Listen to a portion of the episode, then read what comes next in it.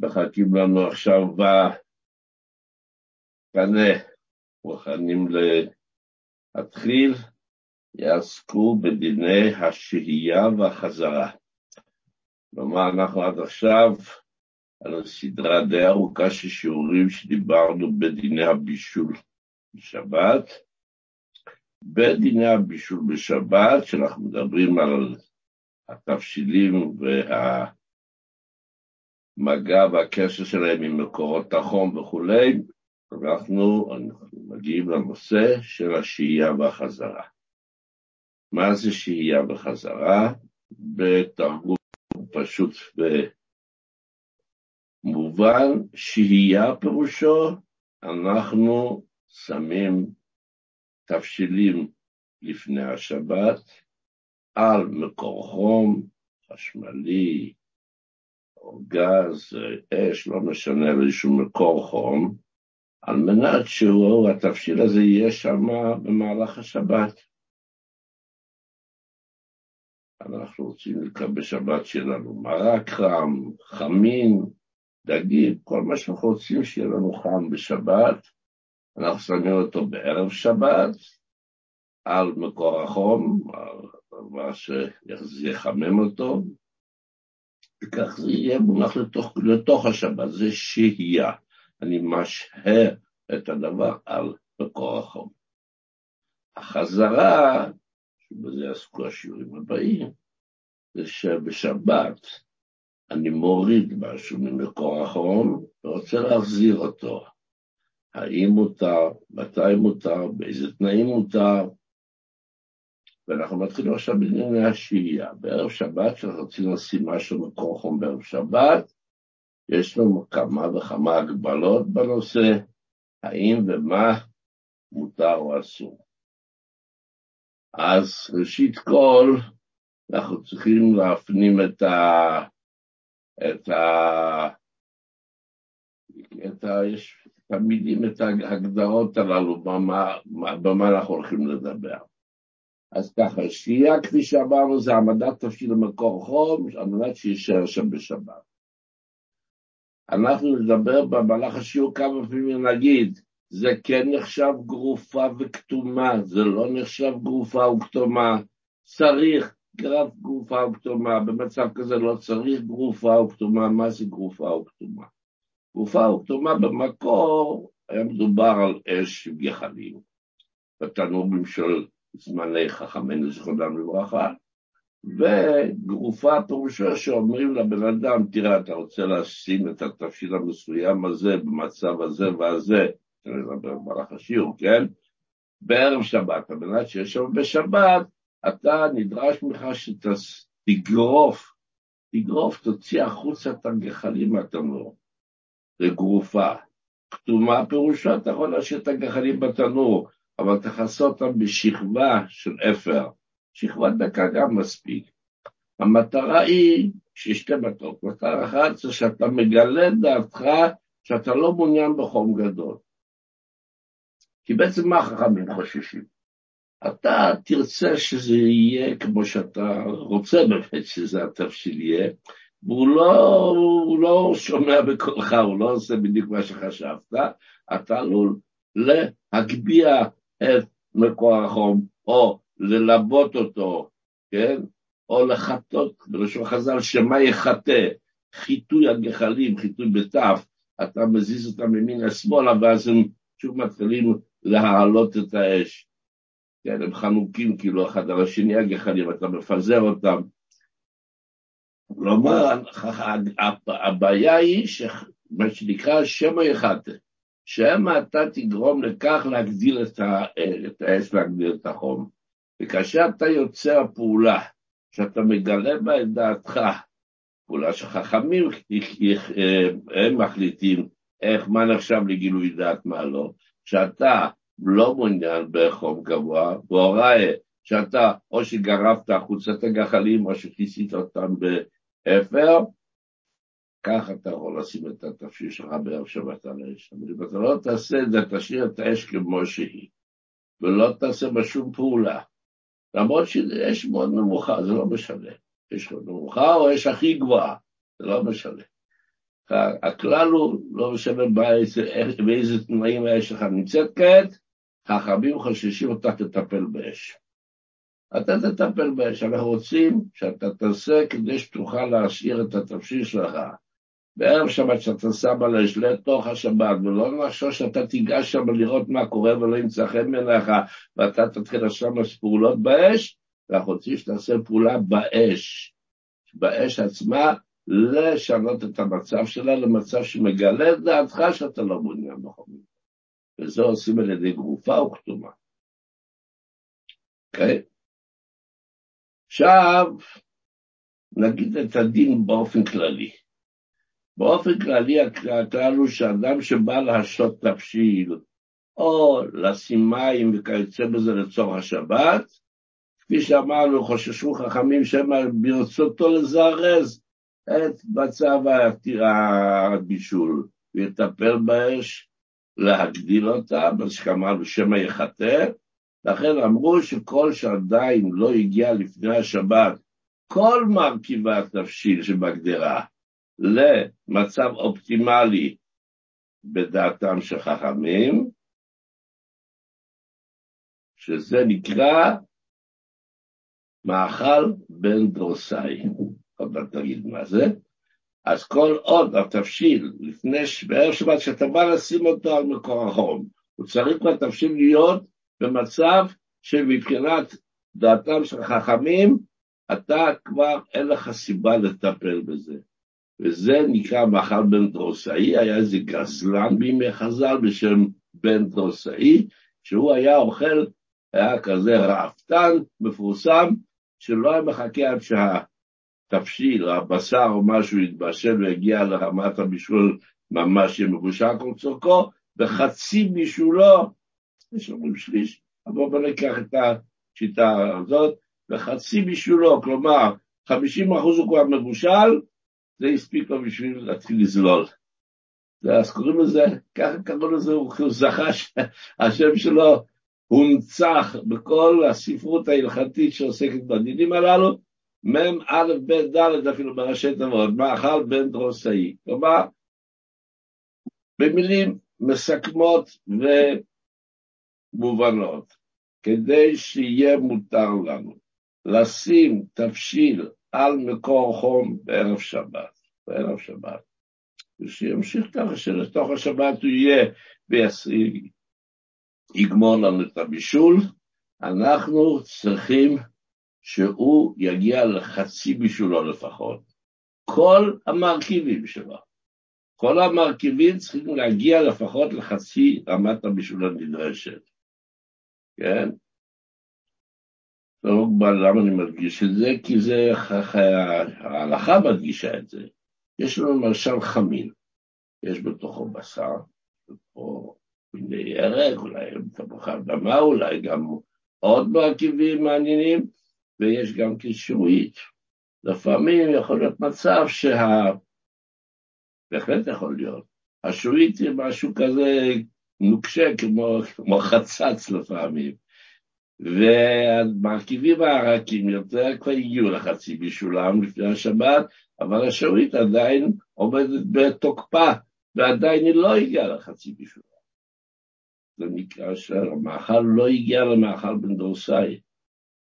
רובם המכריע של המרכיבים כבר כן הגיעו, זה לא מספיק. צריך שכל, כל מרכיבי התבשיל יגיעו לכדי חצי רמת הבישול הנדרשת.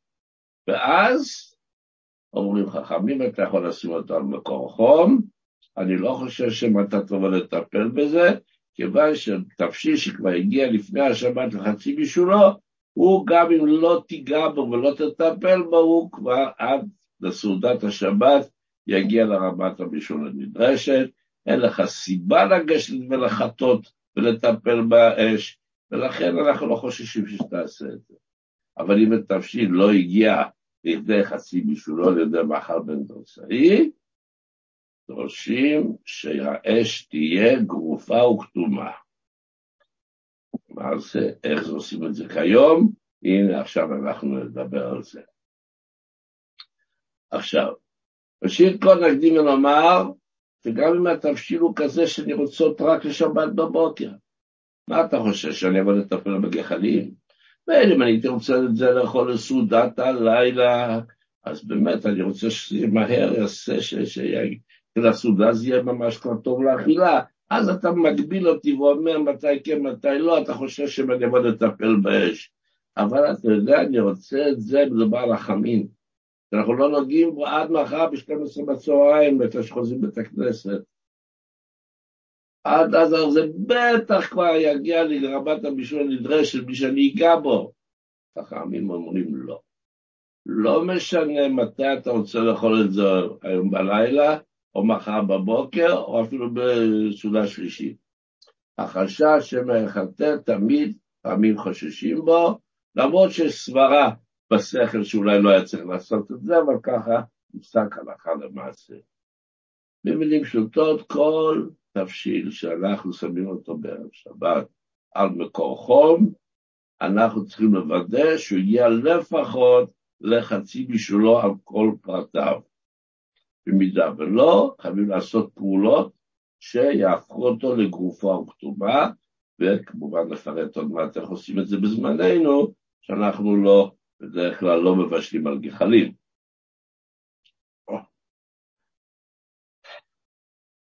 עכשיו, נקדים ונאמר, יסוד מאוד חשוב, שזה בעצם מה שאנחנו מאוד מאוד משתמשים ביסוד הזה. מדוע מגבילים אותי? מדוע שמים אותי באיזשהו נישה ואומרים לי, תשמע, אתה הולך עכשיו לעשות תפשיל לאש? סטופ, תעצור, לך תלמד, תבין איך ומה ומה וכולו. מה קרה? אנחנו חוששים שאתה תבוא להגדיל את החום של האש. כל זה שייך בסוג של מקור חום שיש אפשרות להגדיל, להקטין, אפשר לטפל באש. למשל, אם עושים את זה, הכל מקור חום שיש לו יותר ממצב חום אחד, אז זה שייך, כן. לא משנה אם זה פלטה חשמלית, או שזה קיריים של גז, או כל מקור חום, אם יש אפשרות שיהיה חום גבוה יותר או נמוך יותר, כן, יש מספר אחד, מספר שתיים, יש מצב שבת, מצב הרתחה, אם יש יותר במצב חום אחד, סטופ, עצור. חכמים חוששים שאתה תטפל בזה, תגביה, אתה תטפל במצב, במצבי החום. אבל אם מדובר במה שקוראים אצלנו היום פלטה של שבת, שבדרך כלל בפלטה של שבת אין מצבי חום. אתה מפעיל אותו, אתה יכול רק לכבות אותו. אין להגדיל, אין מצב מספר 1, מספר 2, מספר 3, אין שתי אני ראיתי פלטות שיש להם יותר, כן? יש, יש הדלקה, ואחרי כן יש עוד אחד, חום גבוה יותר, נמוך יותר. כמובן שפלטה כזאת שיש בה יותר מצב חום אחד, יש את כל הגזירות של שמייחטא, שמתגביה את החום, תוריד את החום, אבל אם מדובר בפלטה של שבת, שאין בה אפשרות חום שונות, לא צריך שום פעולה לעשות, לעשות אותה גרופה או כתומה, מעצם מהותה היא גרופה או כתומה, אין אפשרות לשנות את החום. אז אם מדובר במרחם חשמלי, כן, שאנחנו בשביל המים החמים, גם כן כך. אם יש לנו סוג מרחם כזה, אני לא רואה את זה פה כל כך בארץ, ראיתי את זה אצל הילדים שלי בחוץ לארץ, מרחם כזה שאין אין, אין, אין, אין לו מצבים חצי מרחום. אתה שם אותו, מגיע, שמגיע לחום, משחר נשק, אין, אתה לא יכול לעשות, זהו, הוא מחזיק אותו על אותו מצב חום לכל השבת, אי אפשר להזיז אותו, אז שוב, כמו פלטה חשמלית. אבל אם יש הרתחה, ואחרי כן יש עוד אחד שמשנה, או שכפי המלחמים הרגילים שיש לנו בבית, יש צריכים בערב שבת, אחרי כן כשאנחנו רוצים להשאיר אותו לשבת, אנחנו לוחצים על הלחצן השני מצב שבת, וסוגרים את הראשון, שוב, יש מצבים. ברגע שיש מצבים, יש חשש של אחד. ולכן צריך לעשות גופה וכתומה, אז בעצם במחם חשמלי אין דרך לעשות אותו גופה וכתומה, מכיוון שאמרנו הרי שהפעולות שדורשים מאיתנו לעשות כדי למנוע את הקטנות צריך להיות במקור החום. כשמדובר על פלטה, נגיד, או על קיריים של גז, שיש בהם מצבי חום, אומרים לנו תעשה גופה או כתומה, אז יש את הגופה הכתומה שנהוג בזמננו, ששמים משהו מבודד. ושמים איזשהו פח, נדבר על זה עוד מעט יותר בהרחבה, שהוא בעצם, כאילו בזה אנחנו מגלים דעתנו שאנחנו לא מעוניינים בחום מאוד גבוה, והנה אתה רואה, שמנו עוד משהו מבודד שקצת מפסיק את החום. כן?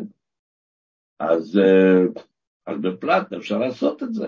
על הפלטה אה, שיש בה שתי מצבי חום, או על הקיריים של גז, אני שם מה שקוראים לזה ביידיש בלך, בלך זה פח ביידיש, איזה ראיית פח או משהו, ועל זה אני שם את הקדרות הסירים ועשיתי גרופה וכתובה. אבל כשמדובר במרחם החשמלי, שגופי החומים נמצאים שם מבפנים, במים, אין איפה לעשות שם גרופה וכתובה. כי לטפל בכפתורים, לשים עליהם איזשהו אה, משהו שיסגור אותם, זה לא עובד. צריך שכפי שאמרנו, הגופה הכתובה צריכה להתבצע במקור החום. אז לכן כשאנחנו שמים מרחם לשבת, להקפיד שזה יהיה מבושל לפני השבת. כן? לא לשים אותו ככה שאנחנו מתחילים, נזכרים כמה דקות לפני השקיעה ואנחנו רוצים להפעיל אותו, ואומרים לעצמנו, נו, במשך השבת זה כבר יתחמם לנו מספיק, לא? אתה לא יכול לעשות את זה, כי זה לא גרופה וכתומה. אתה לא יכול לעשות אין, אין, אין מצב כזה. במלחם אנחנו צריכים בפירוש להקפיד שלפני השבת כבר שאתה את המים, כן? עכשיו, בקיריים רגילות, הן חשמליות והן על גז, כן? שאם יש אפשרויות חום שונות ויש, צריך לעשות פעולה שתהווה היכר וגילוי דעת של החפצים בחום הרב, וגם אם אנחנו נשים את זה בערב שבת על דרגת החום הגבוהה ביותר, מה אתה רוצה? אתה פוחד שאני אגדיל את החום בשבת, אני שם את הדרגת חומה הכי גבוהה, יש מצב אחד, מצב שתיים בקירן, אוקיי? אני שם אותה במצב שתיים. מה אתה רוצה עכשיו, מה אני יכול לעשות? אני יכול להגדיל את זה? לא. אי אפשר, אין מצב שלוש. אז אומר אדם לעצמו, רק כן. מה הבעיה? במצב כזה אני מנצל גופה וכתומה, אני יכול לשים אותו איך שאני רוצה, מתי שאני רוצה בערב שבת. אומרים לך לא. הטעם הזה, בשאלות ותשובות איגרות משה של משה פיינשטיין, הוא מסביר את זה, בלשונו יש להצ... להצריך בלך גם כשפתוח הגז לגמרי, הוא מאמר מספר טעמים מדוע, אבל זה זאת ההלכה. ההלכה שתמיד אנחנו דורשים גרופה וכתומה, אם יש מספר מצבי חום, צריך להיות גרופה וכתומה, או שהתפשיט כבר מבושל, אם הוא כבר מבושל, לזה אין לנו בעיות. עכשיו בואו נדבר על... או, אז איך אנחנו יוצאים גרופה וכתומה? אמרנו בזמננו, כיום נהוג לכסות את מקור החום באמצעות איזשהו טס מתכת, פח וכיוצא בזה, שמכונה בשם בלך, שעניינם הוא להפסיק, לעשות הפסק כאילו בין מקור החום לסיר ששמנו עליו, בין הדברים שאנחנו שמים על, ה, על, ה, על הפלטה או על, ה, או על הגז, ומן הדין כתוב שמועיל אפילו פח דק ביותר. זה הגילוי דק, שאני לא מעוניין בחום גבוה. למרות שהפח הוא דק מאוד, ובקושי אפשר לשים לב מה משנה, מה זה משנה, אבל זהו, כשאתה ניגש לזה, אתה רואה שזה מכוסה בבלך, אתה יודע שעכשיו יש פה מצב שאני צריך להיזהר, כן, לא, לא, לא לשנות את, את מצב החום. כן? אבל הרבה נוהגים, אם זה דק מאוד, לעבות את זה קצת, לעשות את זה כפול. יש מי שמסתפקים אפילו בנייר כסף, יש פה מי שמפקפקים, האם ניתן להסתפק בכך, אבל אם זה האופן שאנחנו יכולים לעשות, אז גם מה טוב להקפיד לקפל אותו מספר פעמים, לעבות אותו קצת, שיהיה במשמעות באמת, שזהו באמת מקטין את, את, את חום האש. אבל שוב, אם אי אפשר, זה לא חובה ממש, כיוון שבספר מסביר את זה יותר בהרחבה, יש גם כן מקור לאלה שמקילים. אבל אה, יש כאלה שכותבים שבמצב כזה, שאתה באמת כיסית אותו רק במשהו דק מאוד, תעשה עוד פעולה נוספת, תכסה גם את הכפתורים שמשמשים לשנות את גודל האש או, גודל, או את עוצמת החום, שלמרות שזה כשלעצמו, אמרנו מקודם, זה כשלעצמו לא מספיק. אם אתה לא עושה משהו להבדיל ולעשות הפסק בין מקור החום לסיר, לגדירת התבשיל, זה לא עובד. אתה, הכפתורים לבד, לכסות או לכתוב שבס קוידש וכל מיני, זה נחמד, זה במושג שלנו, אני יודע מה שזה מצוין, אבל לא, זה מוכיחים כל מיני מקורות, וכפי שאמרתי, אצלנו בספר בחלק הראשון, בפרקים שעוסקים בזה, מבהירים, מבהירים את ההסברים מדוע ולמה, זה לא עובד. אבל בתור תוספת כותבים הפוסקים, כאשר אתה מכסה את האש בפח דק מאוד, שלא לדבר בנייר כסף, אז אם אתה לא יכול לעבוד אותו מספר פעמים שיהיה לו משמעות רצינית יותר, אז תוסיף לזה בתור תוספת, זה יעבוד ביחד. תעשה גם על הכפתורים, תכסה אותם במשהו, שברגע שאולי תשכח ותרצה לגשת לכפתור ולשנות את מצב החום, יש לך שם משהו שאומר, היי, שבת היום. עכשיו כל מיני שאלות שכרהם לא כל כך, אני זוכר כשאנחנו השתמשנו בפח הזה, אז הפח הזה היה פח מיוחד לשבת, הבלך, אז במשך השנים האש כילתה אותו ויצרה בו חורים שונים, נקבים שונים בפח, אז אם זה חורים קטנים זה עדיין בסדר, אם חור גדול שממש הלהבה יוצאת באופן ישיר מהאש לציר, אז זה כבר לא נחשב לעיקר. anyway, אנחנו נמשיך ונאמר ככה, האם צריך לכסות את כל מקור החום? יש לנו פלטה, יש לנו סיר, הפלטה בגודל כזה, הסיר בגודל כזה. אני צריך לשים את הבלך הזה על כל הפלטה, מדובר על פלטה שדורשת דורשת אה, גוף הכתובה, בגלל שיש בה יותר מצב חום אחד, או שמספיק מתחת הסיר ניקח את אחד בלך כזאת, שהסיר מונח עליו, הוא, יש, יש הבדלה בינו לבין הפלטה, או שאולי צריך לעשות את כל מקור החום, אולי חוששים שאני אזיז את זה גם לשם, לא. מספיק שיהיה מתחת הסיר, שהסיר יהיה על, על, על ההיכר הזה, על, ה, ההבדלה הזאת על הבלך, כן? עכשיו, מה קורה? שאלה שהיה לי פעם את זה אצלי בבית הלכה למעשה, וכמובן שבספר הכנסתי את זה.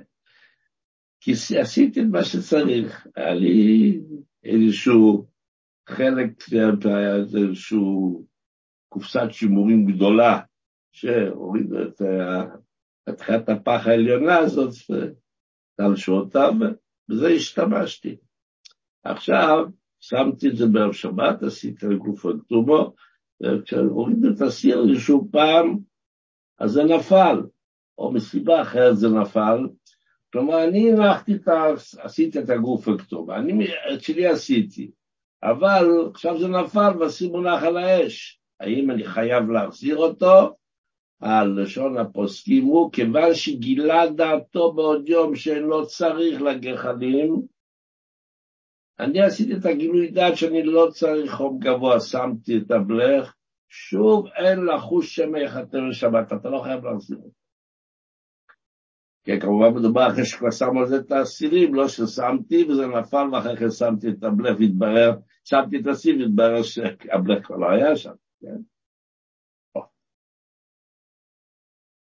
גם מישהו שאל האם אתה רוצה גילוי דעת ממני שאני לא מעוניין בחום גבוה, הנה אני אגיד לך.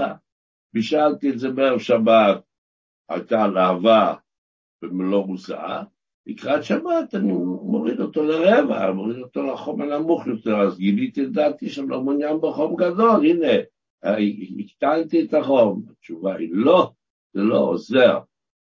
הפוסקים נצמדים לשולחן אורוך ולגמרא, וצריך, כמו שם מדובר, להוציא את הגחלים מהתנור.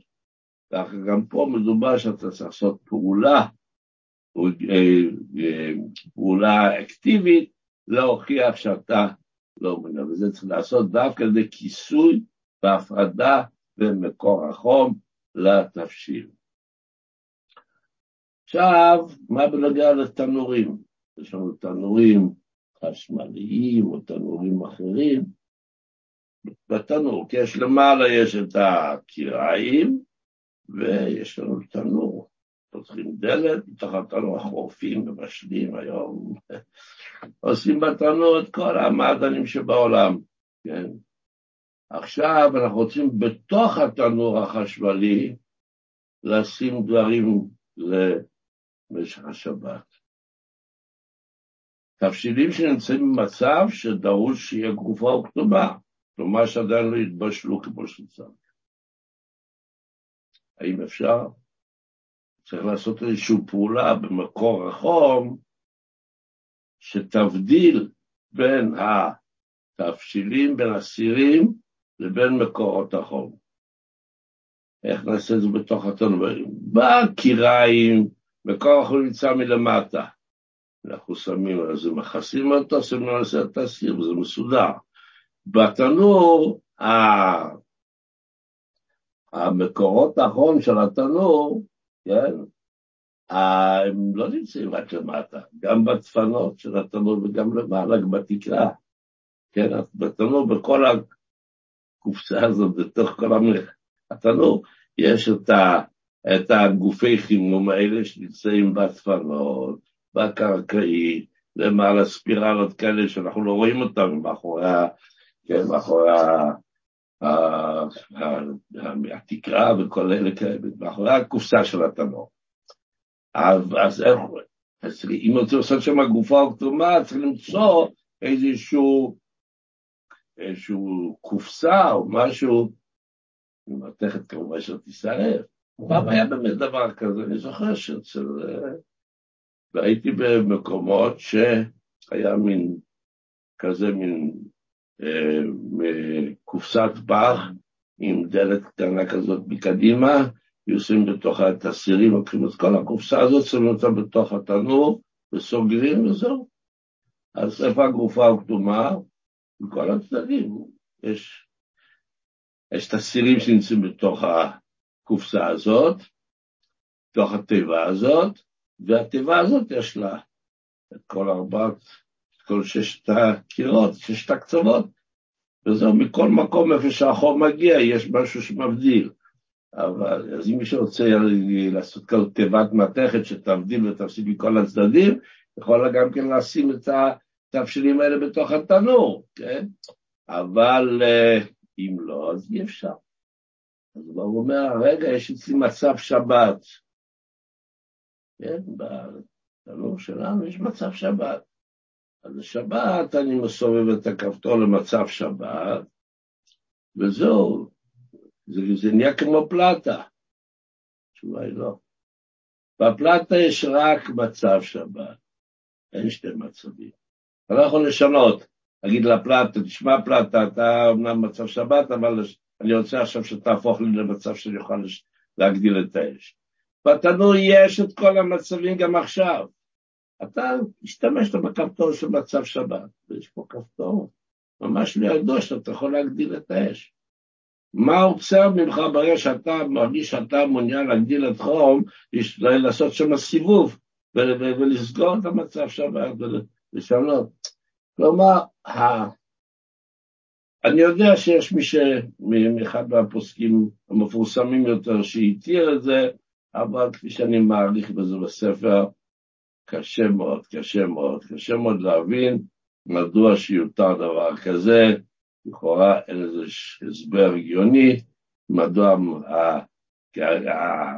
המקור חום שיש לו את כל המצבים, ויש לו אחד המצבים מצב שבת, יעצור את הבן אדם שרוצה להגדיל את חום האור מלהשתמש באפשרויות שלו לשנות את המצבים הללו.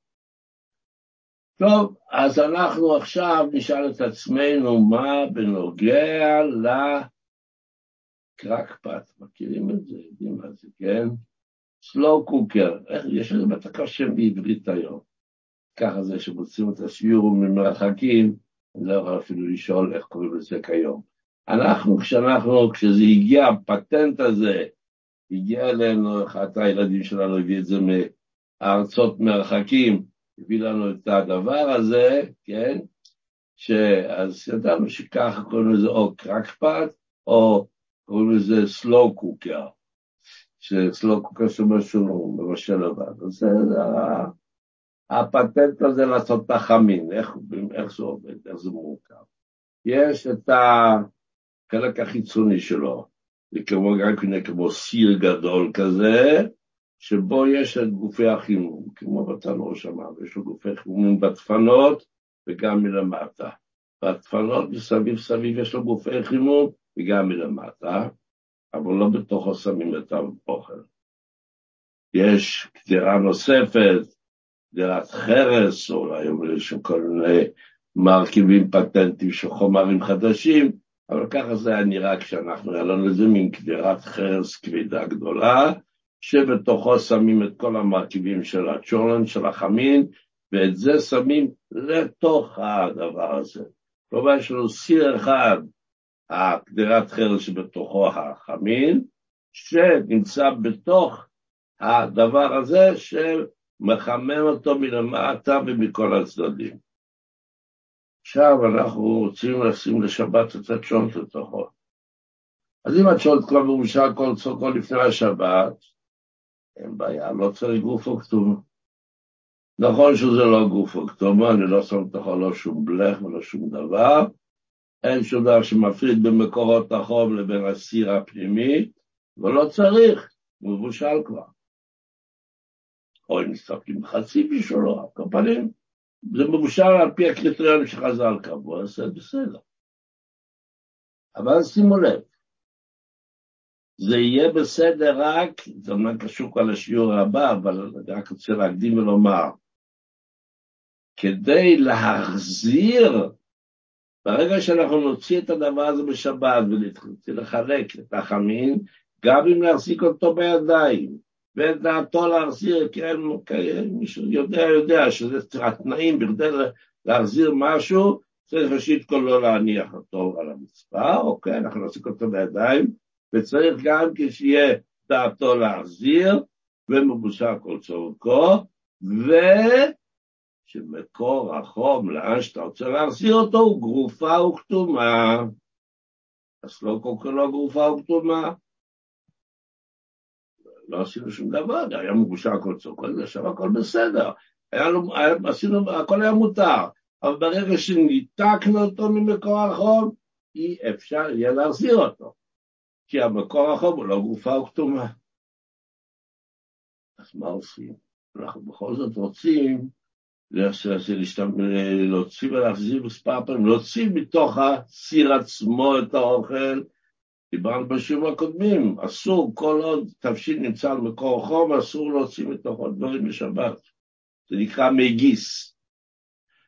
להוציא אותו. ברגע שהוצאנו אותו, אתה אומר לי, אפשר להחזיר אותו? אבל מה לעשות שהבנים שלנו מתפללים באריכות ומגיעים בעוד שעתיים, ואנחנו רוצים אולי לאכול בזה גם כמאוחר יותר. אין מה לעשות לכאורה. התשובה היא שאפשר לעשות משהו. אנחנו אמרנו, ושימו לב אבל לכל הפרטים, כי יש פה בתוך, בתוך העצה שכתבתי, ושאני עכשיו אומר לכם, יש גם מגבלות. אמרנו שגם כיסוי דק מאוד. במקום הצורך שאין לנו אפשרות אחרת, אפשר להסתפק גם בנייר כסף, כן, בסילבר פויל, בכדי להפוך אותו לגוף אוקטומו, להפריד בין מקורות החום. אז אנחנו נצטרך לצפות, כיוון שאמרנו שגם בדפנות וגם בקרקעית יש, יש ספירלות ביקורת חום, נצטרך לעטוף את כל הדפנות ואת הקרקעית בנייר כסף, באופן שיצפה אותו מכל צד ממש כמו שצריך. ואז עשינו אותו גרופו כתומה, ואז אם נוציא אותו בשבת, מותר להחזיר אותו. אבל, שוב בא משהו שאבל, אם כדי להכניס אותו ולהוציא אותו זה לא נכנס באופן קל, באופן שעדיין יש מרווח אוויר לפחות של עשירית המילימטר, אם אין מרווח של אוויר בין הנייר הכסף הזה לתבשילים, זה הטמנה. אנחנו צריכים לדחוף את הסיר הזה פנימה, כי הנייר הכסף הזה גנב לנו את כל המרחב האוויר שיש.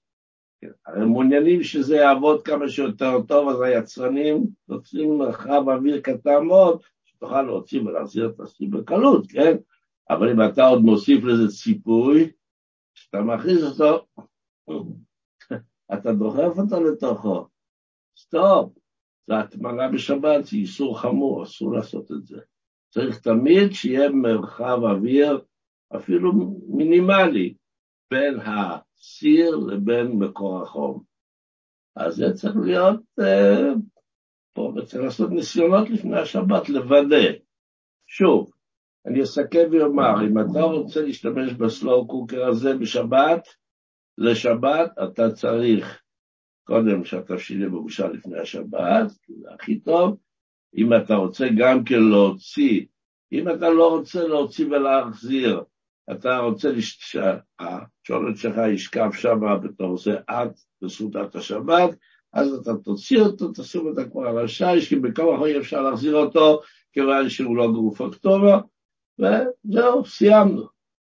אתה רוצה גם להחזיר אותו בשבת, אתה צריך ליצור מצב שיהיה גרוף אוקטובר. אתה יוצא במצב גרוף אוקטובר, צריך לשים לב שזה לא יהפוך להיות למצב של הטמונה. איך הייתה אומרת רבותי הצדיקה זכרונה לברכה, מדפום אריסטוטלסקופ, צריך להיות ראש של אריסטו, לאריסטו, הפילוסוף הידוע, השם המלא שלו קראו כנראה אריסטוטלס. מדפום צריך ראש של אריסטוטלס, אבל אני, אני הצלחתי באמת, אה, במקומות שאני הגעתי והשתמשו בזה, יצרתי את המצב הזה. צריך תשומת לב, צריך לעשות כמה ניסיונות לפני השבת, לראות באמת שגם כשאני, שהציפוי, הצמדתי אותו כל כך טוב לדפנות, באופן שכשאני מכניס ומוציא את הסיר עדיין, אפשר להזיז אותו שם ימינה ושמאלה, כלומר יש לו עדיין איזשהו מרחב של אוויר בין הסיר לבנות. אני מקווה שזה הובן כל צורכו, כי זה מאוד מאוד חשוב. Oh. עכשיו, בנוגע ל... אה, למנהג, מה שאומרים, מנהג אחינו, בני ישראל הספרדים. דעת מרן המחבר, אומר מרן הבית יוסף, הוא סבור שגם תפשיל שכמבושל כל צורכו, כל עוד הוא מצטמק ויפה לו, אני עכשיו אסביר עוד מה זה, מצטמק ויפה לו, עדיין חייב בגרופה וכתומה. כלומר, אנחנו כל הזמן מדברים שאם זה הגיע למאכל בן דרוסאי, כן, זה הגיע לחצי הבישול שלו, אנחנו כבר מסודרים, אבל צריך לדעת, אם רוצים לצאת ידי חובת כל הדעות, ולכן אנחנו מחמירים כל כך, דעת מרן המחבר הוא שגם אם אתה מבושל כל צורכו, כל עוד הוא מצטמק ויפה לו, עדיין חייבים בגוף האוקטומה. רק כאשר מבושל כל צורכו ומצטמק ורע לו, אז לא צריך. ורבים אחרים נהגו להחמיר כאן לכסות את האש שלה, או לשים על של שבת, גם כשמאושר כל צורכו, וגם עוד כמה דברים שמרוויחים בכך. מה זה מצטמק ויפה לו מצטמק ורע לו? בקצרה, יפה לו פרושו לאדם. הדוגמה שגמרא אומרת, חתיכת בשר. בשר, כשאני שם אותו לבישול, אז אם אני צריך את זה לעצמי, לא אכפת לי שהמנה תהיה מנה יפה. זה רבע עוף כזה מסודר, העיקר שיהיה כמה שיותר טעימה. אה, כוחו שמתבשל יותר היא מתפרקת, זה הופך להיות קצת כבר לא כל כך אה, יפה, מה אכפת? אבל אם אתה רוצה לאורחים, לאורחים חשוב לי יותר שהמנה תהיה יפה. למרות שאני יודע שכשזה יצטמק ומה שיהפוך, יתבשל עוד מאוד, הוא יהיה טעים יותר, אבל מה, אני אגיד שלאורח איזה או חתיכת עוף מפורקת? זה מראה יפה. מצמק ויפה לא, מצמק ורע לא, זה לאדם. אז לאדם קשה באמת, הוא היה מעוניין שזה עוד ימשיך להתבשל, אז זה נמצא מצמק ויפה לו. אז שוב, זה שאנחנו כיום מחמירים, לא שמים לב, חצי בישול או הרבע בישול, אנחנו דורשים שיהיה מבושל כל צורכו, זה א', לחשוש לדעת מרן המחבר, שני, בחשש שמא אנחנו נשכח ואנחנו נשים איזשהו כף בפני ונערבב לפני שזה גמר להתבשל, שזה איסור גמור. או שמא אנחנו נפתח את הסיר לבדוק מה קורה בפנים, ומסתבר שלא הכל בפנים כבר מבושל לגמרי.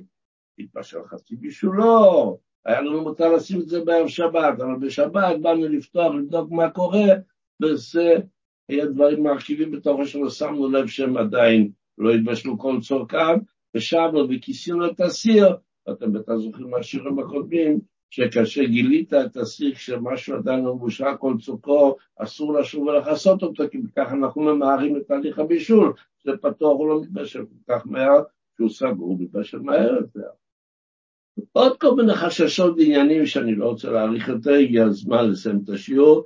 הנקודה שבדבר הוא שזה שכיום עם ישראל נוהג להקפיד ששמים דברים על הפלט, על השבת, או על מקור חום שכיסינו בבלך, כיוצא בזה שיהיה מבושל לגמרי, יש לזה מקור חשוב מאוד, וזהו.